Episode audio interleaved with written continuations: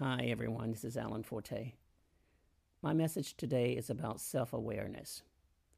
My scripture reference is taken from the book of Matthew, chapter 7, verse 3.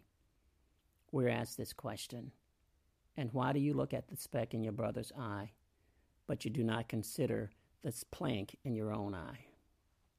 Now, I have to confess I've read that scripture many times, but I never actually stopped long enough to answer the question.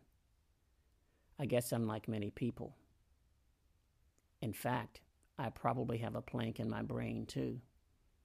Because when I did stop to consider the question, what I found in me, I was ashamed of.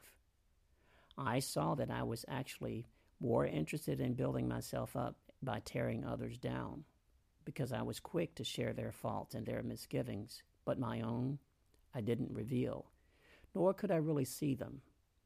You see, I had a very long plank to see through. I was fooled, or actually, more accurately, I was foolish. When we look upon things through a dirty lens, sometimes what we see is more of ourselves than what is actually before us. That speck that we believe we see in our neighbor's behavior, well, sometimes it's a reflection of a speck that's on the plank of bad behavior sitting right in our own lives. You see, God is always trying to tell us something about ourselves. He's not quick to point out somebody else's faults to us. He doesn't need to use someone else's faults to reveal to us our own. He doesn't need to make somebody else look dirty in order to make us look clean. Sometimes he uses what seems like a dirty dish in a way that you would use a mirror to reflect back to each of us something about ourselves and our lives and our behaviors that need to be changed.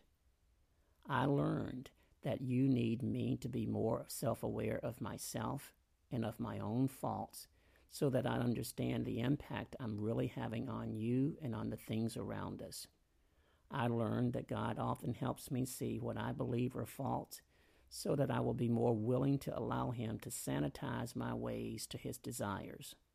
With me now, He can remove the speck, He can remove the plank, He can even remove my whole eye, if it will keep me from living in the pride of myself and in the sin of looking down at others. Maybe God is trying to get you to see something more clearly. Check your lens and make sure that you're not looking at your own spot thinking, well, you're seeing a speck in somebody else's life.